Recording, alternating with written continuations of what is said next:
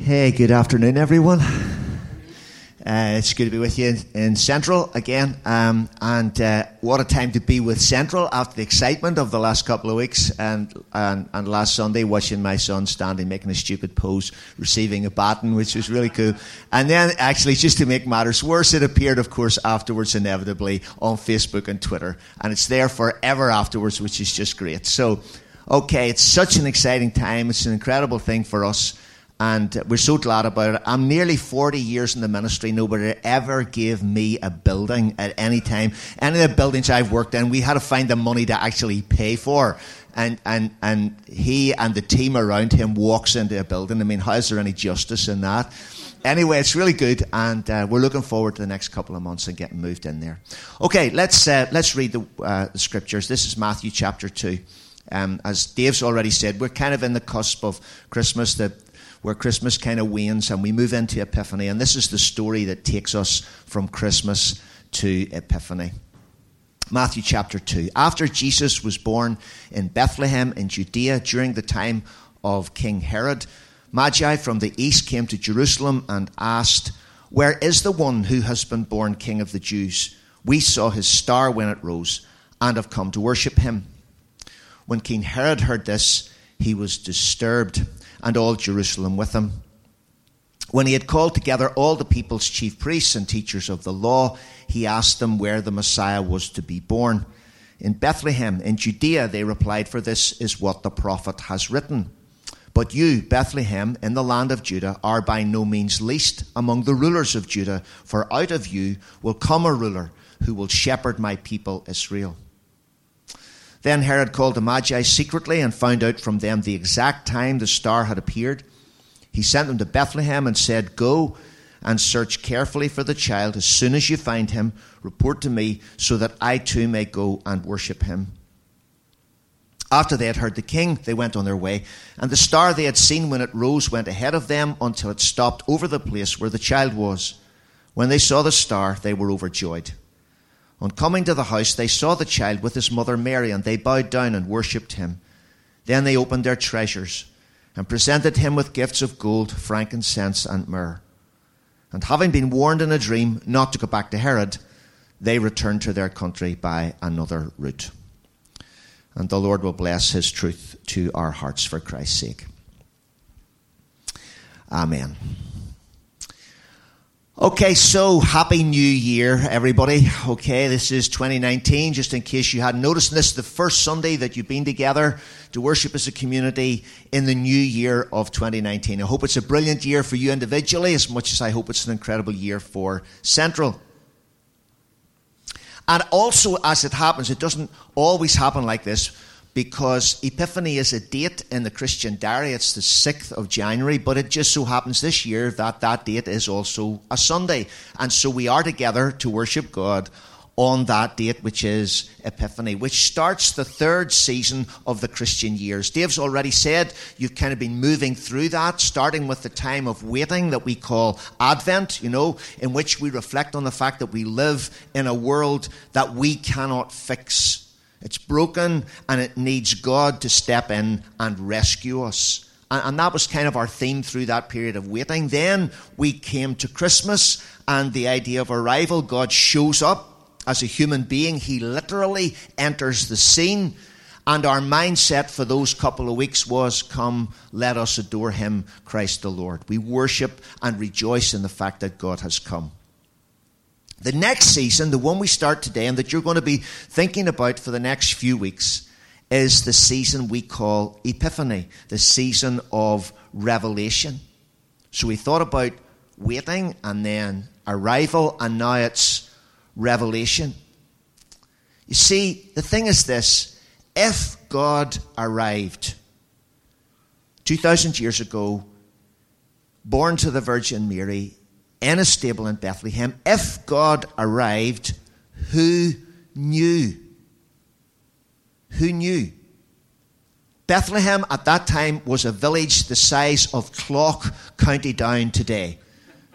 Now, I, I know you've all never been to Clough. You've just driven through it on your way to Newcastle or the Mournes or something like that. But, but here it is in all its glory. That is Clough. Okay, it's roughly the same size in terms of population as Bethlehem was when Jesus was born. Now, I want you, if you possibly can for a moment, to imagine something. I want you to imagine the village of Clough without telephone lines, without Wi Fi, without mobile phone sales, without television reception or radio reception or newspaper delivery or without decent roads to get to it or away from it. If you can imagine Clough like that, that's pretty close to what Bethlehem was like 2,000 years ago. So, if a baby was born one night in a cowshed in Clough, who knew? And if a farmer or two left their sheep in the fields on the lower slopes of the mountains of Mourne and made their way down to the cowshed to have a look at the new baby that was born, who knew? There was no Facebook on which to post selfies. There was no opportunity to read about it in the Belfast Telegraph the next day. There was no television, no radio. There was no way. So who knew? Now, in one sense, if all God actually wanted to do at the incarnation was to come down to earth and have a look around, well, whether anyone ever knew or not would be of no consequence. But of course, that's not what the incarnation was about. The whole purpose of the incarnation was not for God to see us, but for us to see God. And because that is the case, it would be necessary, therefore, for God to tell everybody what he had just done. And so we come to season three Epiphany. We come to that point in the story in which God begins to release for public view information about what it is that he's doing in incarnation. We have the revelation and manifestation of who exactly Jesus is because it wasn't immediately obvious. The baby born to Mary looked like every other baby born to anyone around about Bethlehem at that time 2,000 years ago. And so, looking at that child and looking at his parents and looking at their home situation would never have suggested to you, on the surface of things, that God just entered the world that he created. So, God had to set about revealing this, and gradually, over a period of time, he lets the news out. So, some shepherds show up. They get an announcement from some angels who come to them and tell them about what has happened, and they arrive. Now you might think to yourself, well, makes sense. I mean, probably not the most likely people you would think of to show up at the birth of the Son of God, but they were kind of close by in the fields around Bethlehem, so it kind of makes sense that they might hear about this and show up. But the next group who show up are mind blowing by any standard. Matthew said, After Jesus was born in Bethlehem in Judea, Magi from the east came to Jerusalem. These people weren't near in any sense of the word, neither geographically, nationally, or religiously. In actual fact, we're pretty unsure about most of the details about their lives. We actually don't know where they came from. Maybe Arabia, maybe Syria, maybe any one of a dozen other places. We are not sure. We don't actually know what particular ethnic group they belong to. We don't really know what their religious practices or beliefs actually were. We don't know any of these things. In fact, we don't even know how many of them there are. Even though on the Christmas cards you sent a few weeks ago, there was that, you know, the three camels and the three guys on top and the star in the sky maybe a stable in the corner. That's only because there was three gifts. We actually don't know how many there were. In the early church, there was speculation that there were 12 of them. We don't know. But only one thing we do know they were Gentiles. They were us, you and me. And you see what God is doing? Right from the get go, God is saying that this Savior, this Son born to this young girl in Bethlehem, this Savior is for everyone, no exceptions. It's not like that thing which has been going on for the last couple of weeks where because some of the online traders didn't have a brilliant Christmas, so they're making loads of offers, okay? And to entice you to spend on their offers, they're offering things like free delivery, except that down the bottom of the page, somewhere in small print, it says excludes Northern Ireland. And God was making it crystal clear by the arrival of these guys from wherever they came from that that was not the case with what he was doing. This was for everyone because these guys were Gentiles. And over the next couple of weeks, we're going to take a look to see how this news got out the news of who Jesus really was. But you might be thinking, as you think about this first group, second group of people who show up uh, as part of the revelation, you know, how on earth did these people come by this information? How, how did they know what was happening in Bethlehem to travel all that distance to show up to see for themselves, to bring expensive gifts? How did they know? Well, here's the interesting thing the story that we just read reveals to us the fact that they knew because God communicated to them and through them the truth about His Son in a language they could understand. It's such an important thing for us to grasp as a new church in the city of Belfast at this moment of time that God is really comfortable talking to people in a language they can understand. I want to think about that for a moment or two. God speaks to and through the Magi in a language they can understand. The first thing he uses is stars. Stars. The Magi were probably astrologers. Now, the moment I say that word, you immediately think of somebody like Russell Grant. Okay? That's what comes to mind, all right? And, and you think about all the nonsense and garbage and rubbish he gets paid a small fortune to write in the newspapers and the magazines and so on and so forth. That's what you think about, Russell Grant, okay.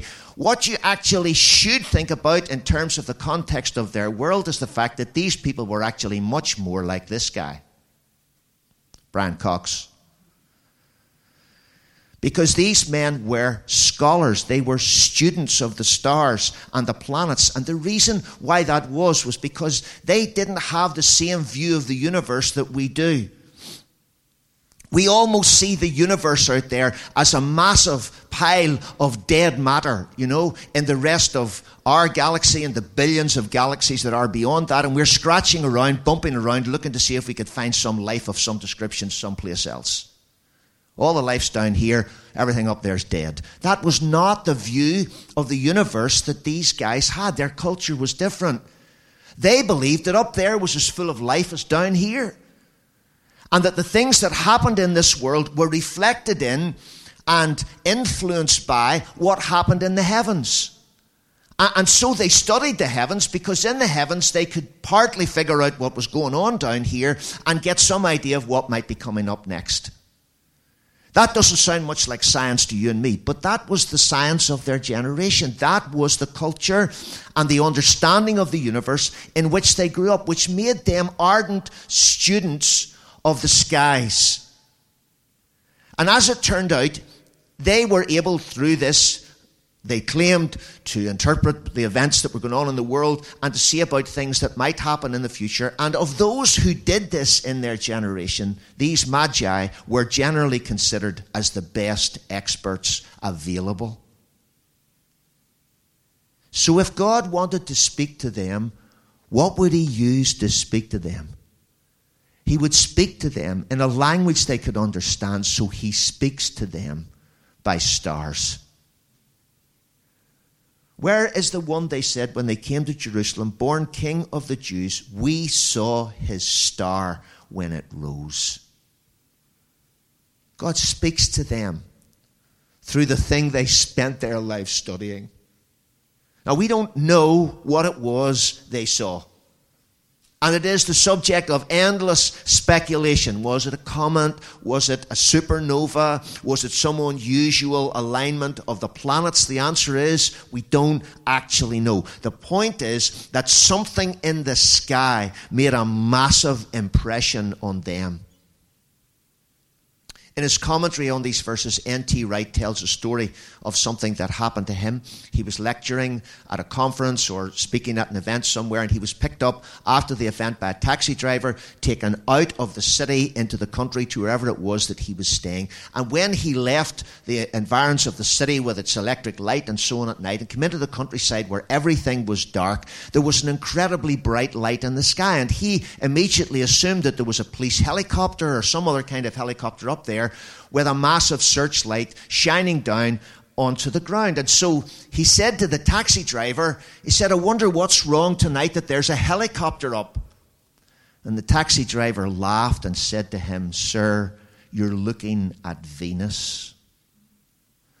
That photograph was taken in July of this year.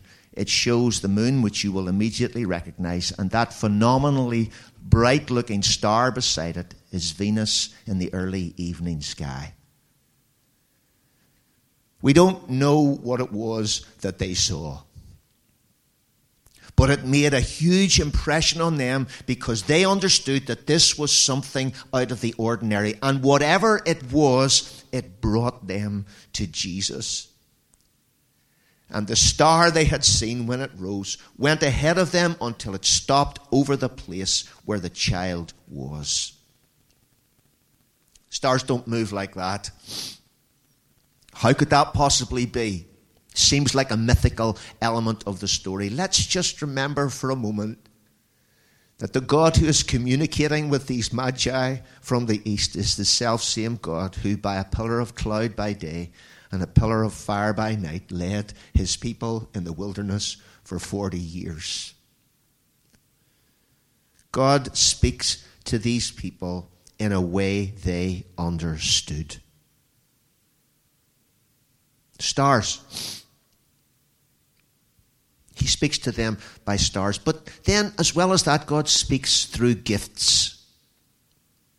Through gifts. Can you imagine what it was like for a moment for Mary and Joseph when these guys showed up at the house asking to see their son? I mean, this is weird. For us in our generation, the thing that we probably are most nervous about when we have a young baby, the age that Jesus was at this stage, is when the health visitor or the community midwife turns up. Okay, and you're sort of thinking, well, especially if it's your first child, I wonder if I've done everything right. You know, I've got the nappy on right? You know, have I fed the child properly? Uh, am, am, I holding the child correctly whenever, and, and am I sleeping the child properly on the cot? And you've got all these fears that the midwife is going to discover you're a terrible parent, take your child away from you. Whenever the community midwife came to visit uh, us in our home uh, shortly after David was born, um, and she came in and, and she had a look around, and then she examined the child, and then she looked at him and she said, Oh, she said, I see you've got a rashy baby. My wife was really offended. And she thought, He's not a rashy baby, his skin is beautiful, but the community midwife didn't agree. And, and that's probably the worst thing we've got to worry about. But here was Mary these people were strangers in every, in every meaning of that word. They were educated and probably wealthy. And there were far too many of them for comfort in the small house that she was with her husband and her newborn son in. This was a world away from anything she knew. And yet these men were talking to her about what God was doing and what God would do through this child that she had. Last year, at the beginning of the time whenever my grandchild Charlotte was so ill and she was in intensive care in the Children's Hospital and the Royal Victoria Hospital, at the same time in intensive care, there was a young boy who had been seriously injured in a road traffic accident, and he came from the travelling community.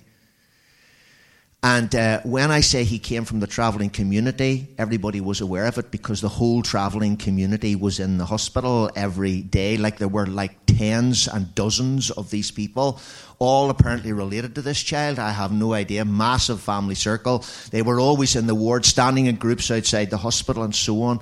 And with Christine and I going in and out of the hospital to visit Charlotte and to be there to support Esther and Phil, we, we bumped into this travelling family every day. I had basically never really met travellers before at close quarters.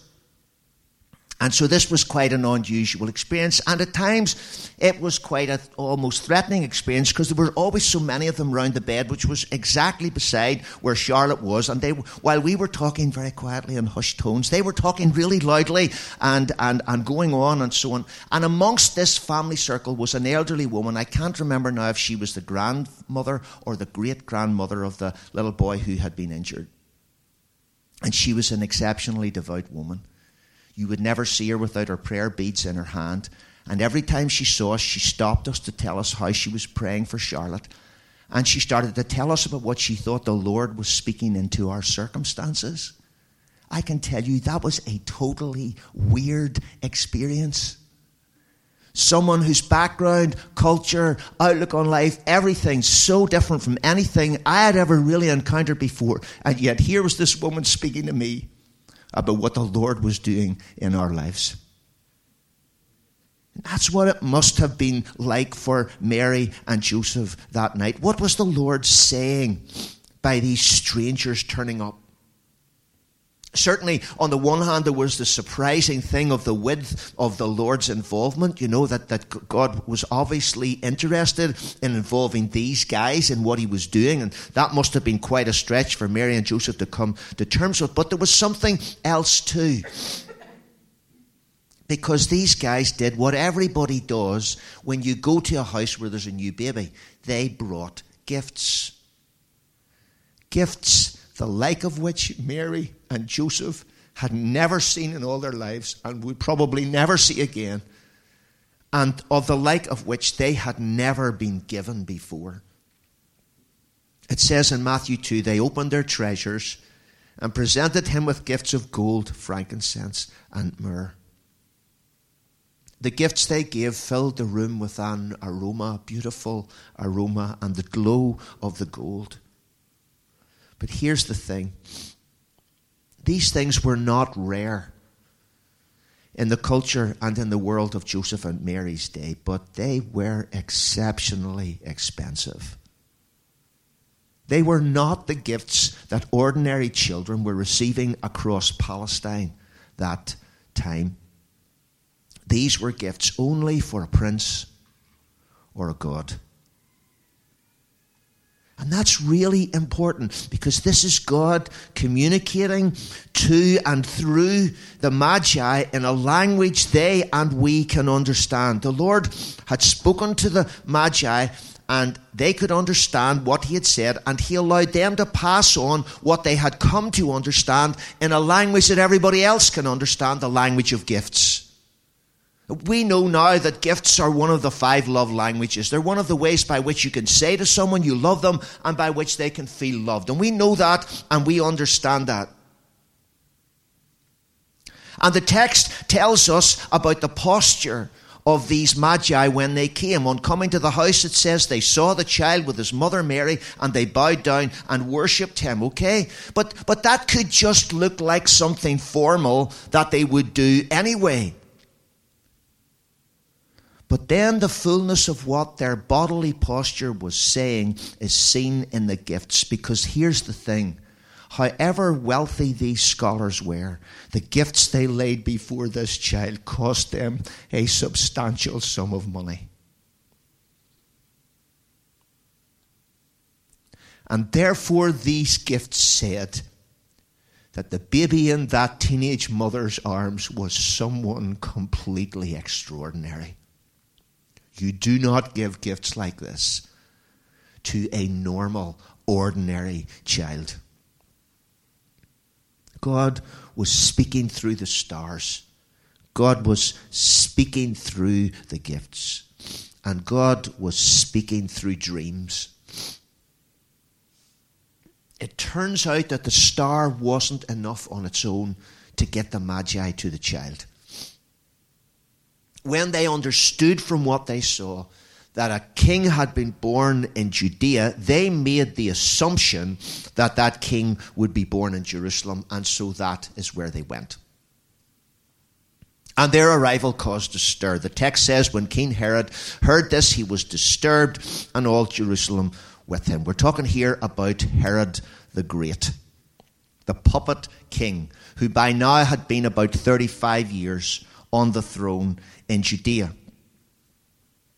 And the best way that I could give you an idea of what Herod the Great was like is to tell you that Herod the Great was a bit like the crime boss George Cornelius from the series of Luther. I don't know if you've just watched series five, which is probably the most gruesome, darkest of the five series. And if you know anything about that series, you'll know about George Cornelius. Here he is, the crime boss. And the reason why Herod the Great is a little bit like George Cornelius is because around both of these people, others had a habit of dying.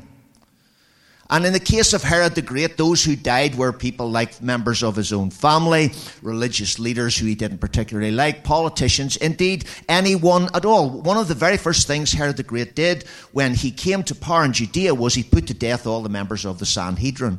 So when he called people to let him know where the the Messiah was going to be born. That wasn't the Sanhedrin who showed up. They didn't exist anymore. They'd already done away with them. That was an ad hoc group of people that had gathered together.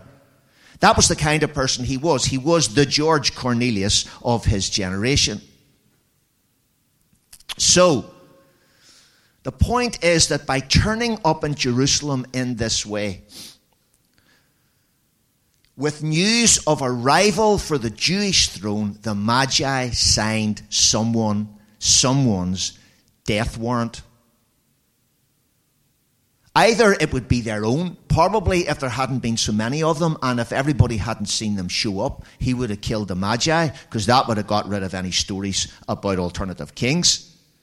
Couldn't really do that anymore, so another alternative was to kill all the religious leaders who said that the child would be born in Bethlehem because he could wipe out all the talk about that if he did away with them. Or the third alternative, which was the one he eventually picked, was see if I can track the child down and kill him.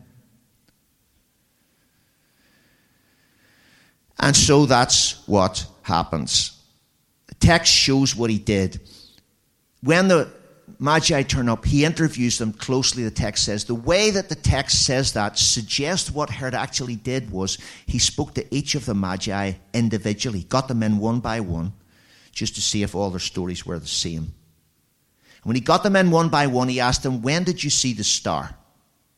Because if he could get that information, he could figure out what age the child was likely to be. And then he said to them, Well, I want you to go to Bethlehem with my blessing and worship the child and give gifts to him. And then Oh, when you're on your way back home again, just pop into the palace for five minutes and let me know where he is. The text seems to suggest that there was an element of naivety in these scholars. They were university professors. They didn't know anything about real life, and they certainly didn't know anything about King Herod. Okay, so so when Herod told them to come back and see him, they thought, well, that's okay. It's very kind of him. Really, we might get a nice meal on the way home. And that's probably what, what would have happened, but for a dream. God speaks to them in a dream, as he does to Joseph, Jesus' dad, three times in the verses that follow this story in Matthew chapter 2. This was a generation where people expected dreams to be significant. That dreams were a way whereby you could hear from a deity. You could learn things you didn't know. You could get direction in your lives. People believed in this. And actually, it turns out that in their generation, the most well recognized uh, people who were experts in the interpretation of dreams were, yes, you guessed it, the Magi. So they had a dream. And through the dream, whatever they saw in the dream, I don't know, but through the dream, they understood that they were to avoid Herod the Great and go home by another route. But what was the dream really saying? The dream was really saying that this child is so special that he had the protection of God in a unique way, and that God was prepared to do whatever God had to do to ensure that he would be safe. And he did it in a way that people could understand. He gave the Magi a dream. And so begins the revelation of who Jesus really is. The season of Epiphany. The story of the Magi is the crossing point between Christmas and the epiphany that will follow as God will gradually unfold and gradually reveal who this really is, born in the stable in Bethlehem. And this story, which begins that process of revelation, revealing who Jesus is, is a bit weird, perhaps, short on detail, but it leaves no one who heard the story, neither the Magi themselves nor the family who welcomed them into their, into their home with their young child. It leaves no one in any doubt that something significant has just taken place in the birth of this child, something which is of significance for the whole human race, because these people are not Jews, they're Gentiles. And God is talking to Gentiles in a way that Gentiles can understand.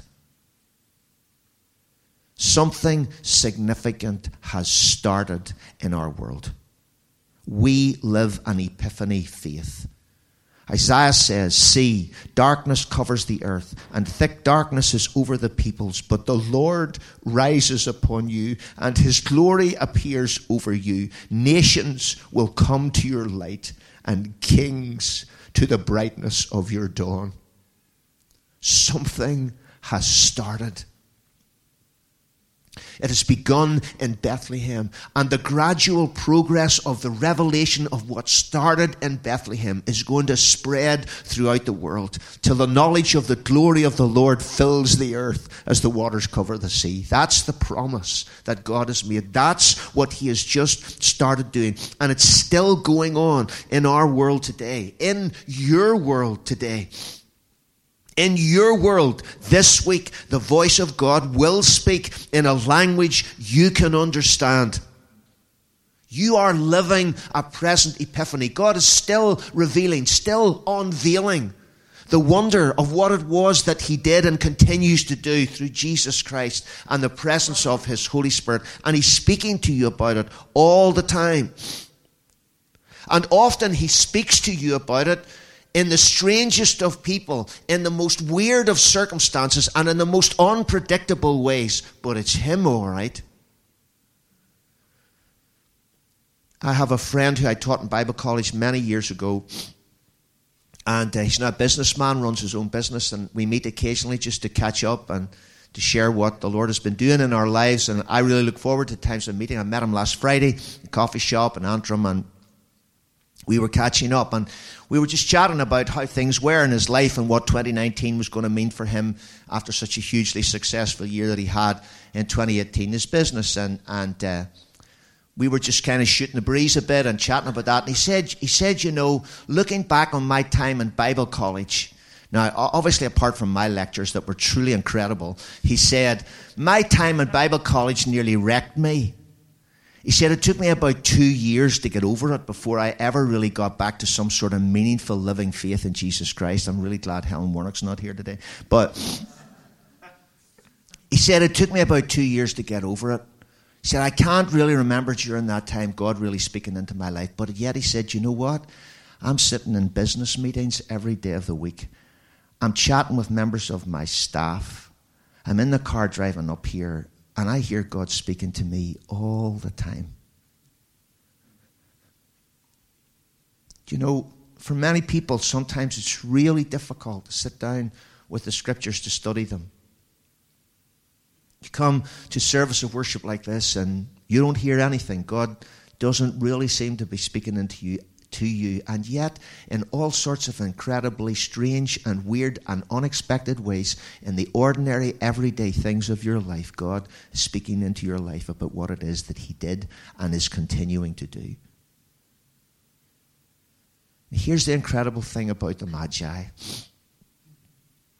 In the city of Jerusalem, there were experts in the law who had given their lives to the study of the scriptures. They knew them back to front. When Herod needed to find out where did the prophets say that the Messiah of God would be born, they were able to answer that question right away. The Magi grew up miles from Jerusalem in another culture, in another world. They studied the stars.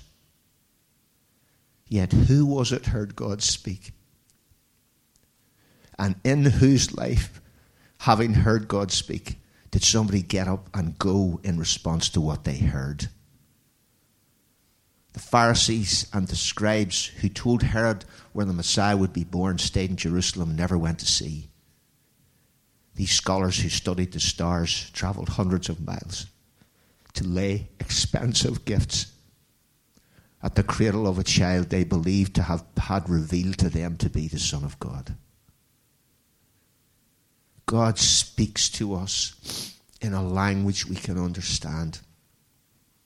And there's a double challenge in that. And the double challenge is this the first challenge is are you listening to what God is saying? You don't want to be like the scribes and Pharisees, you want to be like the Magi. You want to be the people on the camels traveling hundreds of miles to lay expensive gifts before Jesus Christ. And here's the other thing if God can communicate to us in a language we can understand, are we as a church speaking to the culture of our generation in a language that that culture can understand? If God can do that, is that not what He would want us to do? Let's pray.